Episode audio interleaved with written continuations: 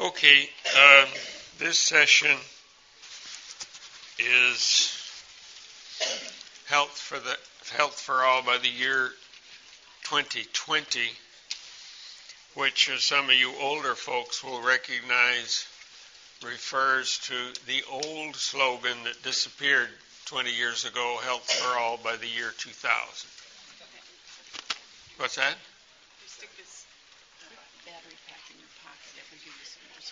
Yeah, well. Oh, stick that in my pocket. Yes. I see. Or on my belt or something. Uh, so let's start off by talking to the one who makes health possible. Father, we're gathered here because there's business to be done, difficult business, serious business, and business that affects the lives of four or five billion people, and for whom we are responsible.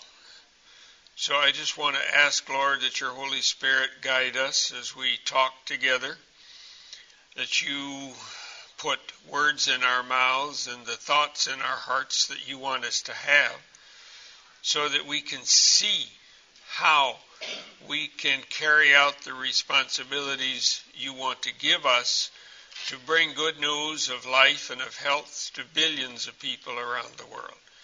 So may your presence bless us here and may your spirit fill this room. We pray in Jesus' name. Amen. Uh, couple of questions. Uh, how many of you really want to make this world a better place for people to live? Well, that looks like a pretty good representation. How many of you want to make it a world where people are healthier? Okay? Where children and mothers and fathers can have the health care that they need. Okay? Uh, where mothers can deliver their babies safely. Is that of interest to you? Uh-huh. Okay. Then you're in the right place. But I really want you to listen carefully to what we're going to be talking about. It's not going to be pleasant. Because the reality is, things are no better today than they were a long time ago. And I'm Dan Fountain.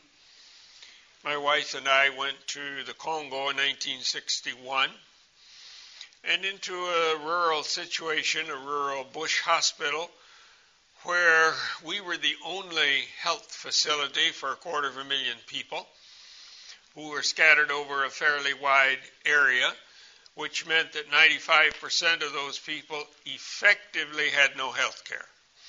There was no transportation, hardly any roads, and what roads there were had no trucks on them or vehicles. People didn't have any. They walked. And so we had to deal with that dilemma. But we did see God working, and things did develop. In 19, well, in the 1970s, the World Health Organization had a very gifted director, Dr. Halfdan Mahler, who felt who recognized the poor state of health around the world and that it was absolutely essential that nations in their national health policies focus on primary health care. Now, the term primary health care in that context is different from what is used here in the United States. Here in the United States, primary health care means family practitioners. But around the rest of the world, primary health care means making available to people the necessary curative care for the common and life threatening illnesses that occur to them, no matter who provides it. Uh, and like I say, in Congo, we realized that 90% of the people for whom I was responsible because I was the only doctor in that area, They had no prime, they had nowhere to go when their children began to convulse or to have horrible diarrhea or whatever because they lived too far away. So in 1978, the World Health Organization organized a big conference in the city of Alma Ata, which is now Almaty, uh, in Russia, uh, calling together the health ministers of all the nations of the world. And there a very strong push was made to extend primary health care services to everybody in every country before major investments were made in secondary and tertiary care. And the World Health Organization said, please get basic health care to all your people before you build big hospitals, uh, tertiary care facilities, uh, and all of that sort of thing. And they came out with the slogan healthcare for, well, actually it was health for all by the year 2000. Very optimistic, sounded wonderful. They promoted the training of community health workers at that conference uh, based on the Chinese model of the barefoot doctor as being a major way to make primary health care available to people. But it failed. In fact, by the year 1990, you didn't dare breathe that slogan, Health for All, by the year 2000, because we knew it wasn't going to happen. And when 2000 came around, there was less health care in the world. I mean, health care was available to fewer people in the world than it was in 1978. And so, the question we had to face then, and it's exactly the same question we face now in 2009 why did it fail? And then what do we do about it? And I'm going to focus on two major reasons why the Alma Ata Declaration of Primary Health Care failed in most parts of the world, and then what we can do about it. But let me qualify by saying it did not fail in the communist countries. And we need to think about that with some shame. Because when you study the Chinese model, Cuba, Cuba had a marvelous healthcare system under Castro. North Korea, they had primary health care available in every tiny village or collective farm. But of course, they did it because it was central policy. They trained many, many, many primary health care doctors and posted them throughout their countries. They did a good job. The only other country that I'm aware of that did actually put into practice the primary health care um, declaration was the Democratic Republic of the Congo. And it happened there, and it still exists primarily because of Christian missions. We were doing it we had already been doing it. Many others in the Protestant network were doing it. And it can be done. And by the way, Congo is one of the most disorganized, dysfunctional countries in the world. And the economy is zero. And yet, primary health care is still available to over half of the people. And it's because of the church based networks. Well, why did Alma Ata fail? First of all, because the concept of decentralization never took root. And what all of the nations of the world outside the communist bloc and the Congo have focused on is institution based health care. And that, of course, is the U.S. model. We love our hospitals. We love our um, you know, glorious clinics. We love our secondary and tertiary uh, care facilities.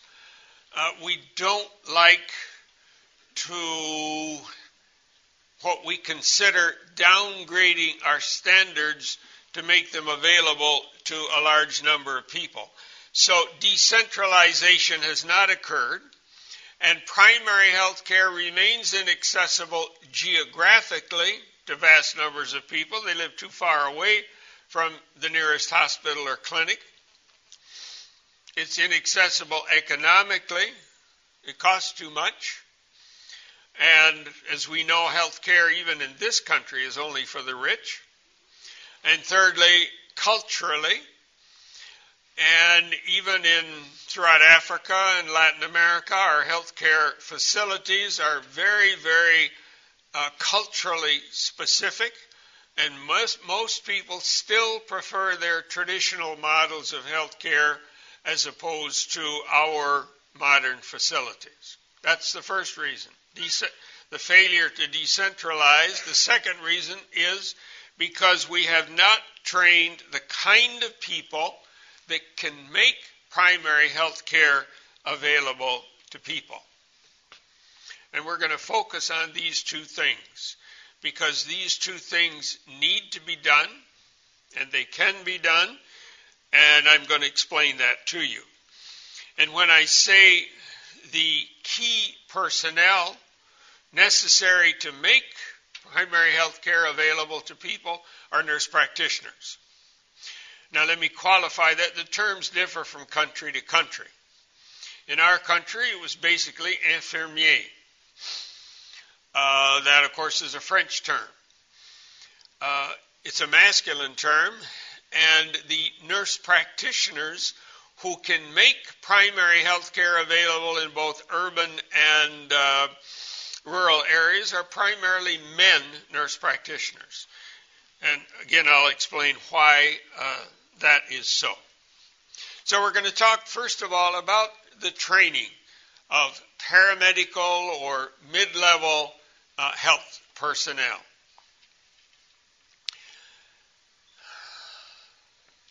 Most people don't need to see a doctor.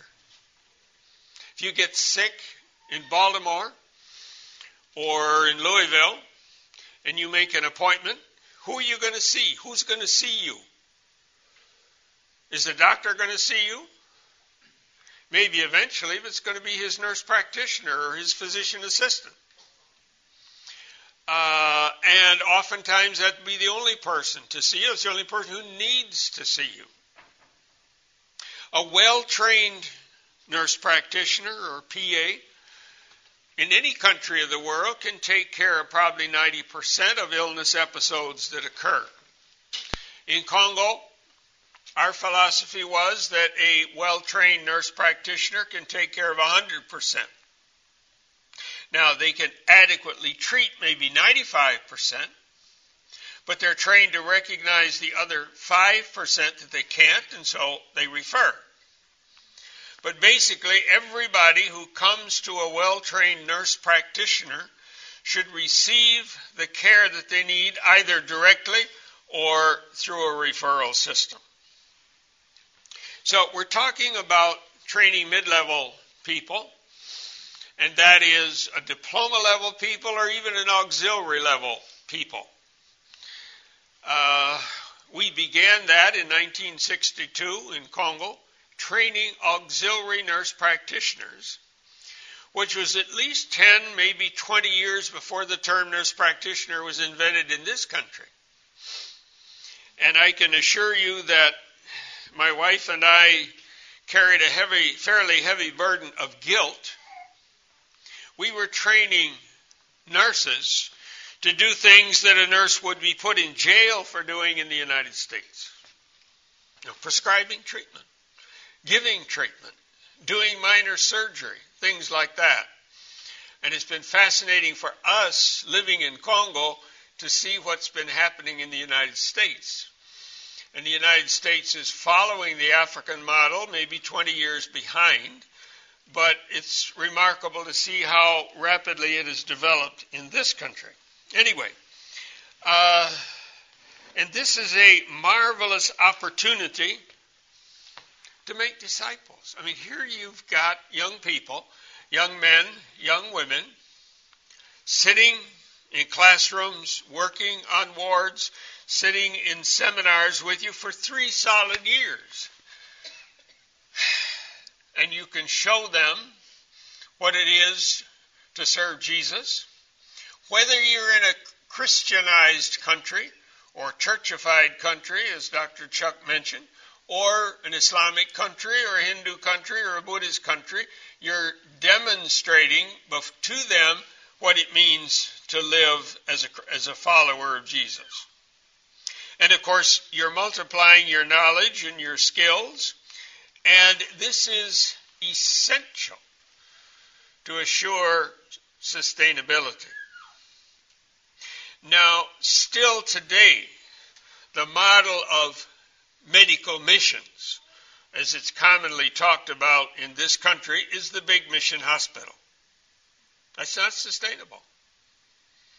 And many of the well known mission hospitals that exist today in Africa or Latin America are heavily dependent on American personnel, dollars, and so forth. But this model is not. And I think we need to realize that we doctors will never solve the health problems of people around the world. There are between 3 and 4 billion people around the world who do not have access to quality primary health care. Some have no access to any kind of health care, maybe 2 billion. And maybe another couple of billion, the health care they do have some access to is not of good quality. But doctors aren't the answer. For the very simple reasons that we doctors, we want to make money. We want a comfortable uh, lifestyle. We want a place where our children can go to school and where we can have, you know, the kind of lifestyle that we're grown up in. We're not going to live out in the bush, nor are we going to live in an urban, resource poor environment. And furthermore, we're trained in big institutions. I was trained at Strong Memorial Hospital in Rochester, New York. Very fine institution. And that's where I was trained as a medical uh, student to function. And then I spent a year in Philadelphia General Hospital, a big institution in Philadelphia, and then at the University of Alabama Hospital in Birmingham. Lovely big institute. Then I went to Africa, to the bush.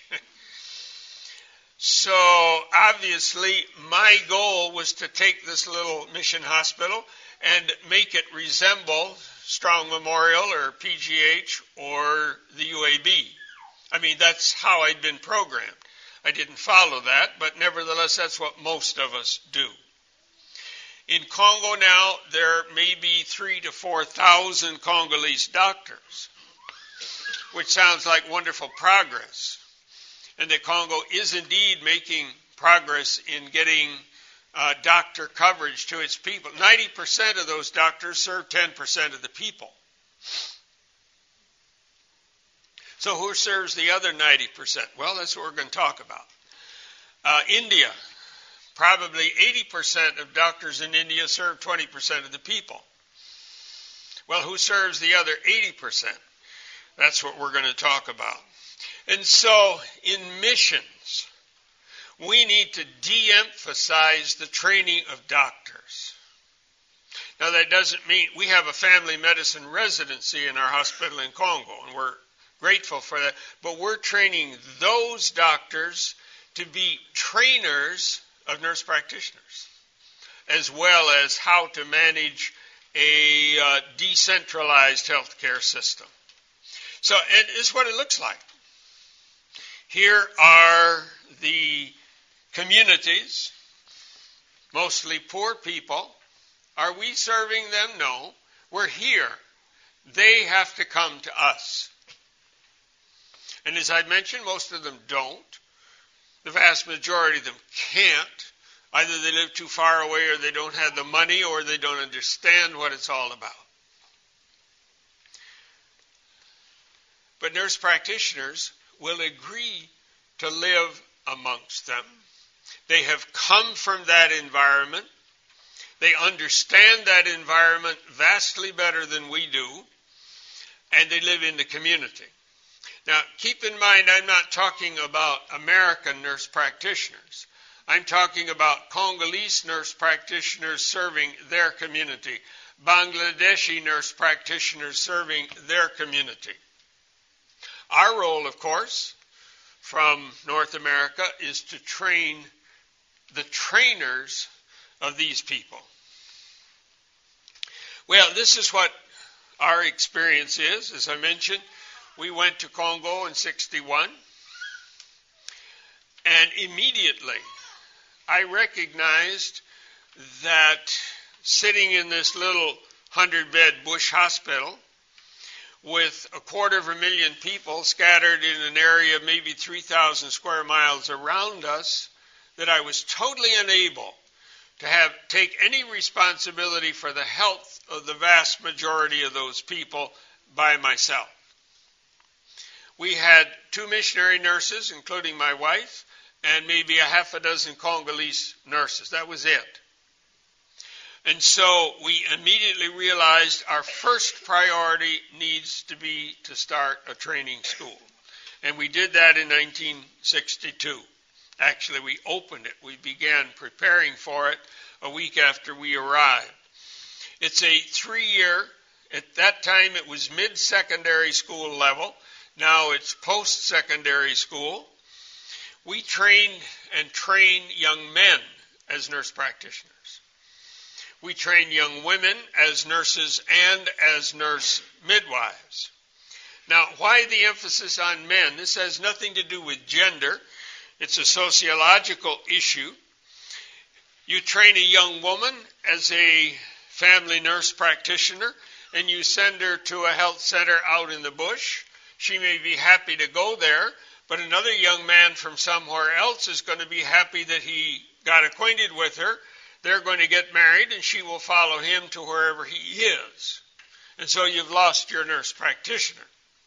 You train a young man and you send him out to the same place. He's going to look around for a young woman and wherever he finds her and then marries her, she's going to come where he is. So he's going to stay.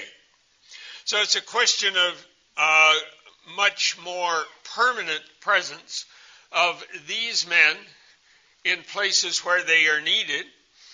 Uh, and these, the women, as I say, we train to be nurses in hospitals or midwives in uh, more central maternities. Their training, and this was back in the early 60s, included everything nursing arts, uh, diagnostic skills, how to treat the common illnesses. And of course, give nursing care, but actually prescribing medicines, doing minor surgery, that sort of thing. And then, of course, preventive services and health education. A comprehensive package of training. Now, a question that came up in the talk yesterday by John Sexton uh, on training mid level uh, personnel. Is this acceptable in the country? And that, of course, is an issue. Uh, in Congo, it was. Because the Belgian model, and this was the former Belgian Congo, was actually a good model. This was permissible. The British model, no, it's not permitted. The French model, no, it's not permitted officially. But one thing we have to realize as God's servants is that although we need to be very, very careful that we work closely with the government, we're still in the private sector. And being in the private sector, we have the opportunity to innovate, to look and see what needs to be done and figure out ways to do that.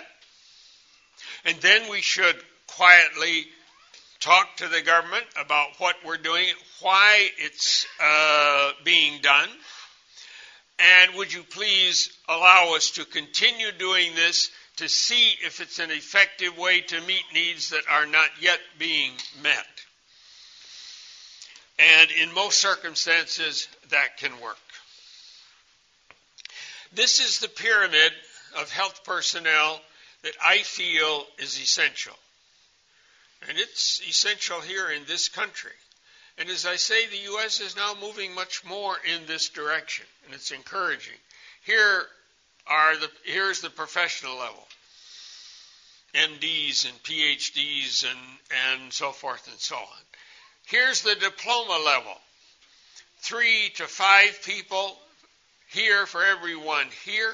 Here's an auxiliary level, uh, LPN type level, it might be called. Here's the community.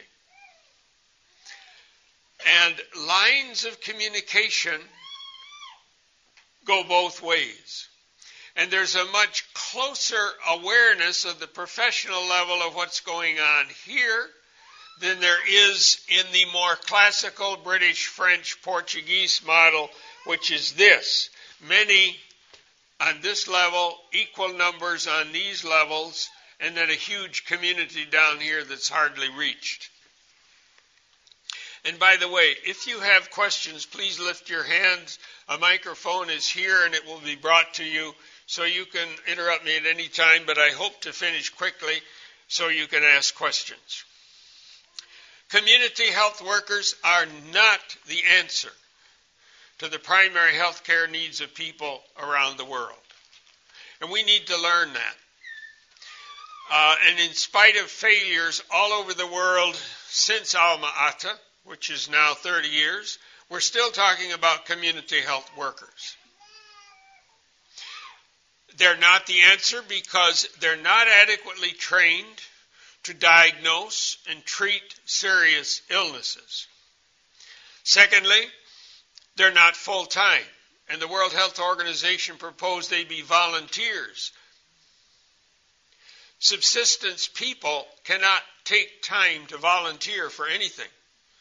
They work hard seven days a week just to survive. How are they going to volunteer? Volunteerism is a phenomenon of our wealthy culture. We have the time we have the resources so that we to live on so that we can give our time as volunteers. But that's not true in Africa and in much of Latin America or Asia. And furthermore these community health workers are not part of the health system and they're not really reintegrated back into the communities from which they come. So what should exist on the community level in Congo, we adopted this model way back in the beginning. In each village, there's a community development committee, not a health committee, a development committee. Because where does health leave off and nutrition begin, or agriculture, or any of these other necessary aspects of life? Uh, you can't separate them out. And the term health often means medical. So we call them the development committee a small group of men and women in each community chosen by them to coordinate activities related to sanitation and uh, better water sources and better management of the land and the forest and so forth, and working with the health system when it comes to preschool clinics, prenatal clinics, vaccination programs, and things of that sort.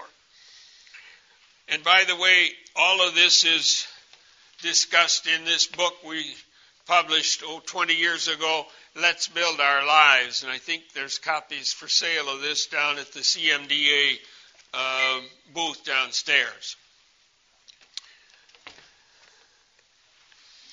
So, what does this mean for us? We need to learn how to train. Some of you who are involved in mission need to be training somebody some of you who are wanting to be involved in mission as a professional level health provider, as a nurse practitioner, mid level therapist, whatever, get yourself trained to train, to teach, and particularly to understand and be able to use adult non formal educational methods. Not to stand up and give lectures but to work with people to help them learn, and particularly to help them learn practical skills. I had zero training in this, had to learn it as I went, but it works. Uh, we actually used to give a five day workshop on how to train. And so I encourage you to think about that. And even those of you involved in short term missions, you should not go on a short term mission that does not have some kind of a training component in it. So that you're leaving behind useful knowledge and skills in the community. Well, basically, I asked you at the beginning if you want to make the world a better place. And I think you all responded that you did. It can't be done quickly. And frankly, and again, I, I speak rather strongly, it can't be done with short term mission trips. You can't do it in a year. You can get a good start in five years. But it requires a lifetime of investment of incarnational ministry where you become one with the people, working with them, amongst them, alongside of them, and uh, one with them. And then you can bring about change. But what is desperately needed is schools to train these people. And I estimate we need a thousand or maybe 5,000 schools to train mid level professionals in Africa, Latin America, still in many parts of Asia. Interestingly enough, it's beginning to happen in India. Dr. Vinod Shah is here, and he's uh, involved in the CMC Vellore, and they're starting along this route, which is very uh, encouraging. Because these are the people then who make possible decentralization. So that's the second point. How do we decentralize? What does it mean? We still need hospitals. Hospitals are needed for several reasons secondary level care, but also as the nodum or the base for a network of health centers scattered throughout the surrounding area where primary health care services are available to people all over that area, be it urban or be it rural. And this is what it could look like. And this is a rough diagram of what developed in the Congo during our years there. Here was our hospital at Vanga. That's a big river and about, whoops, that should be 3,000 square miles and a quarter of a million people. Here was our school. We started it in 1962. And then, with graduates from that school, gradually centers were able to be established. The red ones were centers on our church centers. These were non functioning government dispensaries that eventually came, became a part of our system. So, in actual reality, we accomplished Health for All by the year 1985. It can be done with this kind of approach. Well, what is the hospital for? Obviously, for referral and surgery and uh, complicated obstetrics and things of that nature. But it's the training base so that the people needed out here are trained here in conditions that resemble what happens out here and by people who know what happens out there. And then, of course, it's the supply center, the center for supervision, and we had teams of supervisors going out on a monthly basis to all of these different places not only to supervise, but to evaluate what was going on. Now, what happens in the health center? First of all, the people built these health centers. We didn't build them. And don't go building buildings. And don't go get a short term mission trip from, of people from Denver, Colorado to come out and build you a health center. Because then it's a Denver, Colorado health center, it's not of the people. People can build it. Many of ours were built out of mud with grass roofs. Quite a number were built out of burnt bricks and uh, with tin roofs. But it's their center. It's, they have ownership over it. And then when things were ready, we would staff it with one or two graduates of our schools.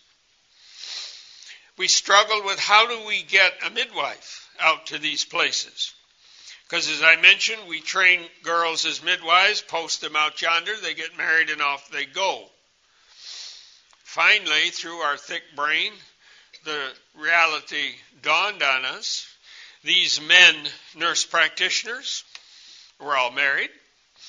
And the wives of many of them had been to school. Some of them had even been to secondary school. So we just brought their wives into the hospital for a six month uh, auxiliary nurse midwife course. And now we have maternities in probably a third of those health centers, a team. Uh, the husband being the nurse practitioner, the wife being the midwife. And maternal mortality, infant mortality rates have plummeted because of this. And so they also provide your primary level curative care malaria, meningitis, uh, uh, acute respiratory, GI tract problems, and so forth and so on. They can take care of adequately. Preventive services, preschool clinics, prenatal clinics, vaccination program, all done out there on a regular basis. And through the years then, and I think still now, over 90% of all of the under five children come regularly on a monthly basis to a preschool clinic throughout this whole area because they happen out here. The preschool clinics actually happen each month in the village. The staff from here goes to each village uh, once a month to do the preschool clinics. The prenatal clinics once a month are here. The vaccination program once a month in the health center. Health education and so on. Our goal was to have one health center for every 5,000 people. Now that varied a bit, but much beyond that, it's too much. Then you need to have a second one. And no community should be more than an hour away from a functioning health center where acute care is available. Now, Here's the difficult question. Here is this model. Most mission hospitals aren't doing it, even today. And I don't know why.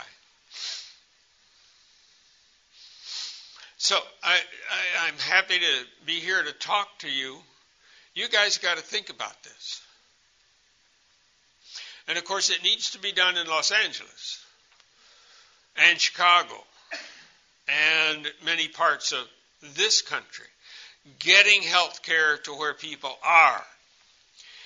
But I don't want to name names because that wouldn't quite be fair. But you think about the mission hospitals that you know.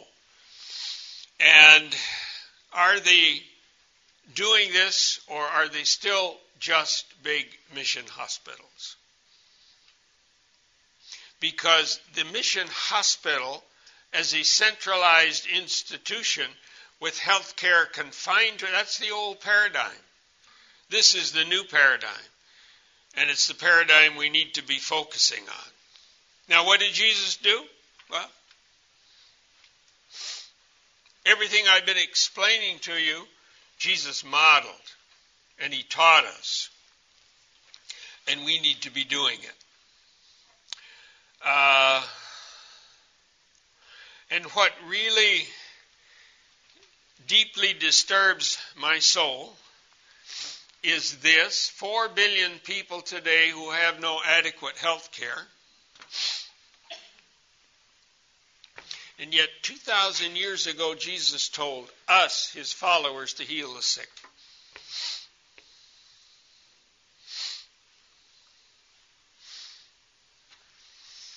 And so, why this? The early church did heal the sick. And you read the history of the first three centuries of the Christian era, and it's remarkable. They didn't have medical care, of course, but they took care of the sick everywhere. And that compassionate care of sick people transformed the Western world and was one of the major reasons why the whole Roman Greek pantheons, the gods and goddesses of the Roman and Greek world, disappeared.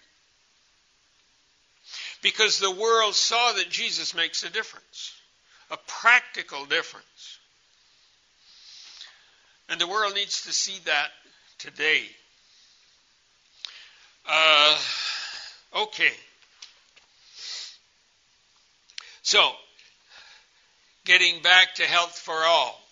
There is a strong movement now in the World Health Organization and in certain Christian health circles to revive the Alma Ata uh, goal of health for all.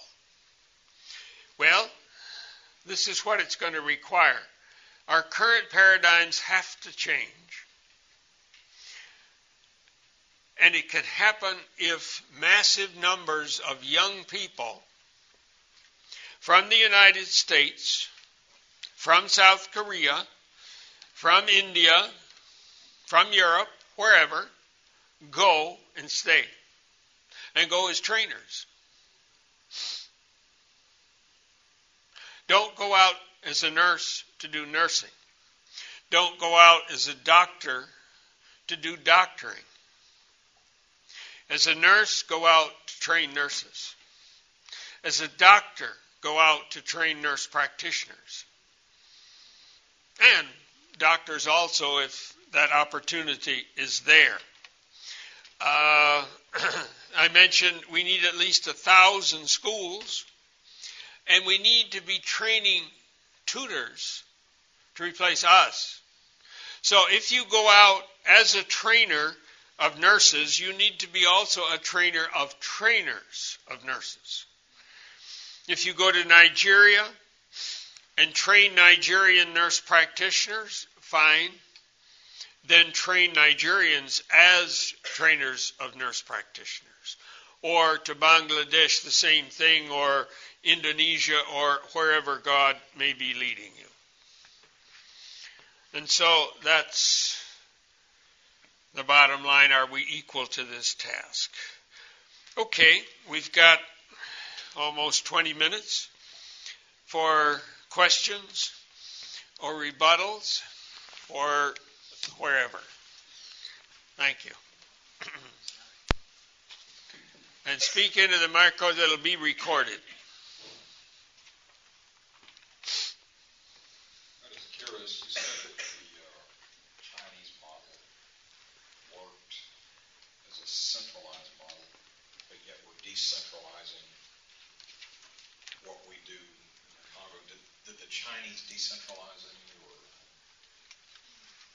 Well, back during the old system, these village barefoot doctors were, you know, there was some coordination between the local medical facilities and them. Uh, I'm not very knowledgeable of what happened then. I do know what happened in Cuba and North Korea and to some extent Russia through the Feldsher system. Uh, but the issue is this, and take this back to your churches, take it back to your missions. The false assumption developed in the 1950s in mission circles that the era of medical missionaries now could be phased out because government health services were developing. And now there's a plethora of medical schools in India and China and Indonesia and Latin America and so forth, and even to some extent in Africa. So there are large numbers of national health facilities and doctors. But, dear friends, they don't work. And the reason is very simple. Uh, they don't know about Jesus. compassionate health care began in Capernaum on a Saturday evening in 30 AD. And our whole healthcare system in the Western world came out of that model. Well, government health services, including now in this country, are staffed by people who are getting a salary and who have a job and who do their job because that's what they're trained to do, and their goal is to complete their job. We who are followers of Jesus, we care for sick people because they're sick and because the Lord wants them to get well. And there's a difference. If you get a chance, talk to Vinod Shah, who is here from India. He has a marvelous talk comparing government health services, private health services, university health services, and Christian health services, and the differences are enormous.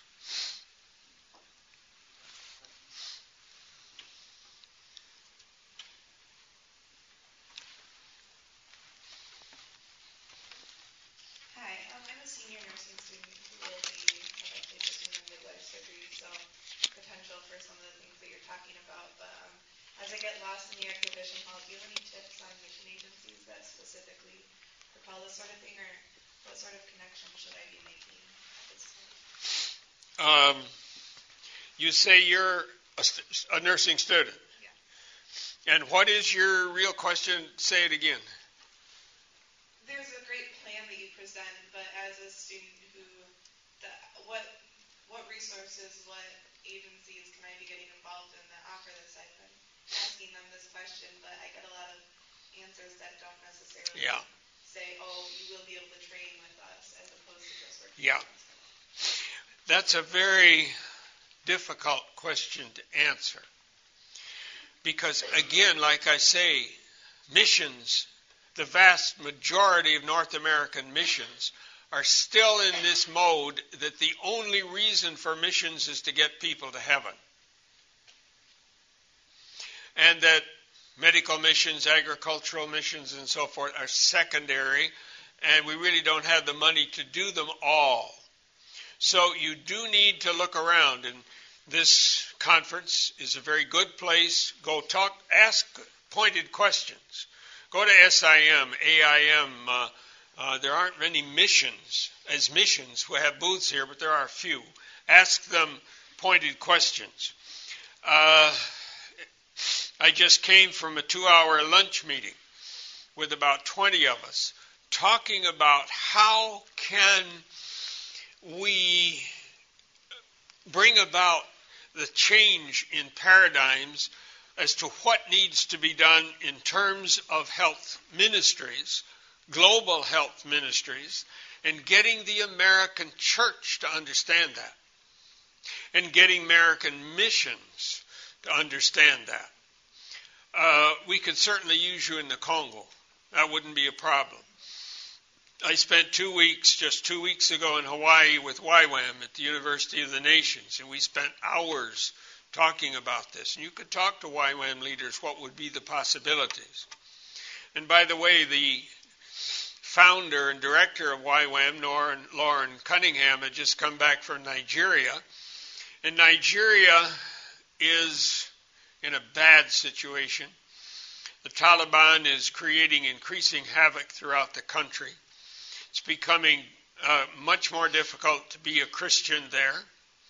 And the president of Nigeria called Loren Cunningham in and said, Sir, please establish a YWAM base in every one of our 36 states in Nigeria. You're the only answer to our problems.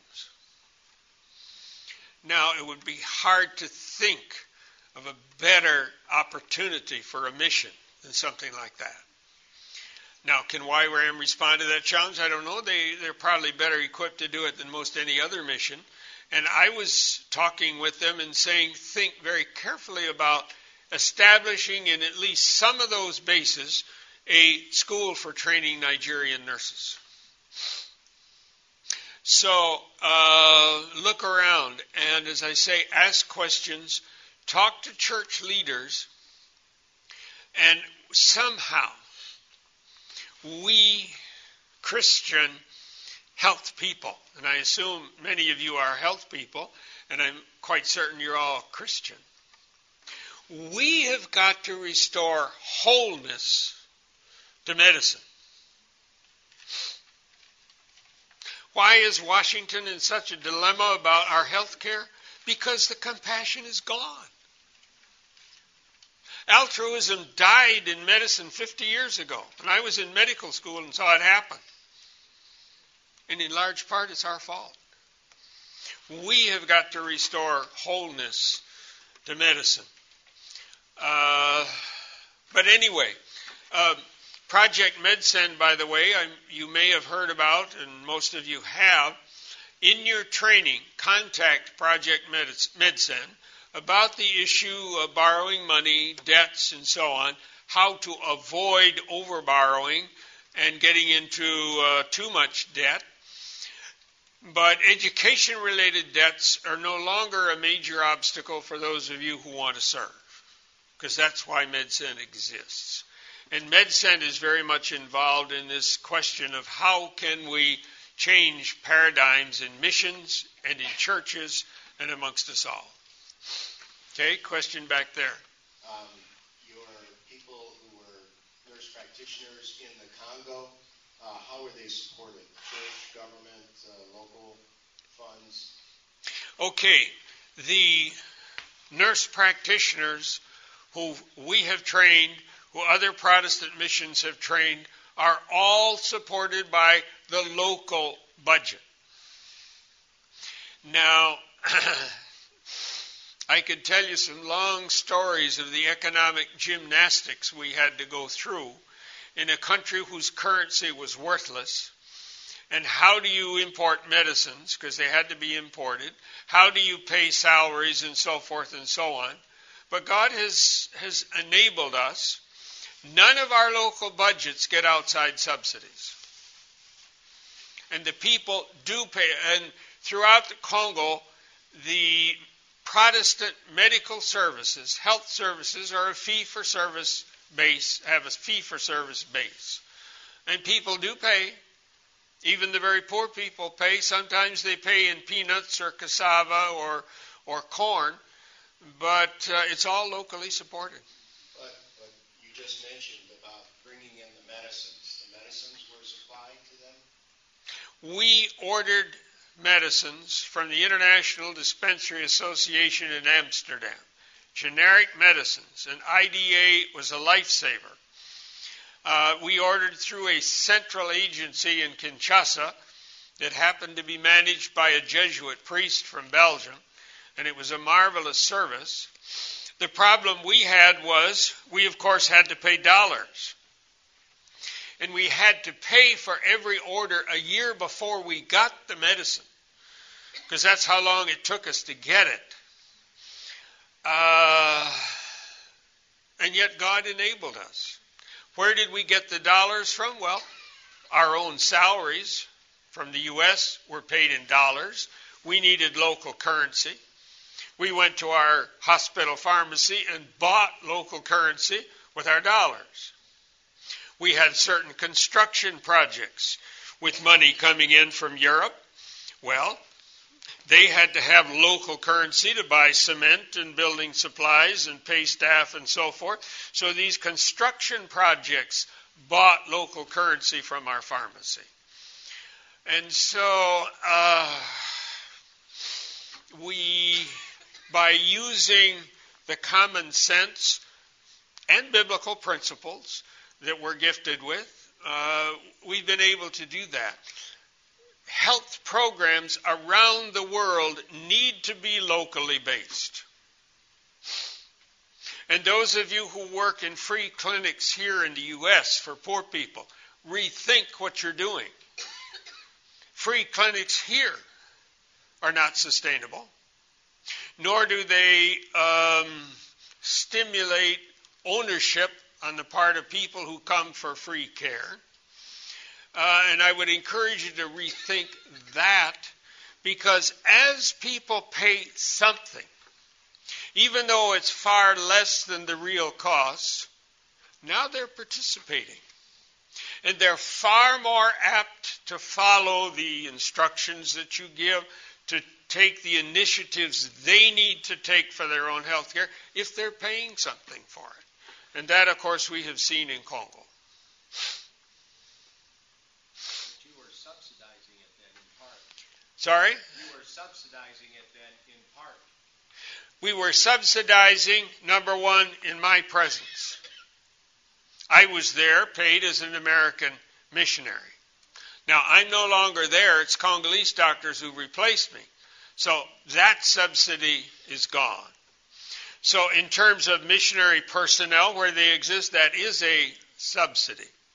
We did receive fairly large quantities of hospital supplies from women in churches throughout the U.S., what we call White Cross supplies. That was a subsidy. So there are certain subsidies. But those subsidies did not go into the paying of salaries or to the purchasing of medicines or the fuel or other basic uh, materials that we needed. That we had to cover those costs with local income.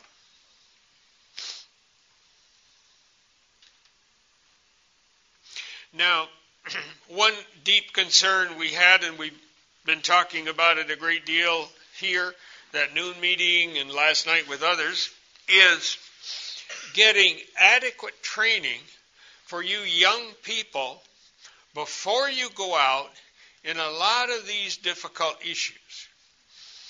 Uh, there'll be a working group on community health the next hour down in AT 106, I think. And tomorrow morning, I'm going to be talking about um, the cross cultural transmission of ideas about health. You need training in that. You, and this is one reason for a very high missionary mortality. Not missionaries dying, but missionaries giving up and coming home, especially in the health sector. And many doctors and nurses go out and get very discouraged and quickly come home. And the basic reason is because they haven't had adequate training in these kind of issues that, of course, you'll never hear about in your schools of nursing or medicine here in the U.S. So that's another uh, large piece that we're trying to get together adequate training for you who are going out to serve. Okay, we got time maybe for one more question. or for a long closing prayer. Any other?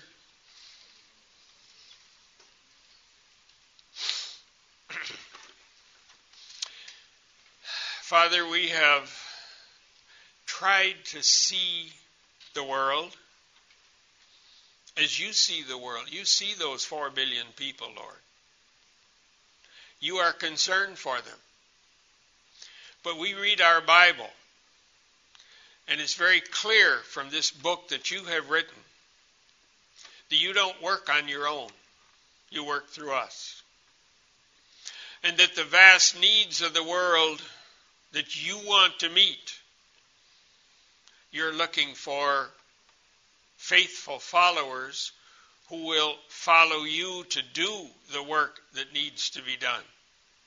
Jesus, you commissioned us to go to the end of the world, to take good news of health, of life, of eternity to the peoples of the world. And you're still waiting because, Lord, the harvest fields are bigger today than they've ever been before. And they're getting more and more difficult. And you're waiting for more and more disciples. And so, Lord, I just pray as we close here that your Spirit will be speaking in the hearts and minds of many, especially young people, to challenge them with these needs and to help them to hear your call to them. Thank you for this time together. And just take these ideas that we've been sharing, Lord, and you run with them in our midst. And we pray this all in Jesus' name. Amen.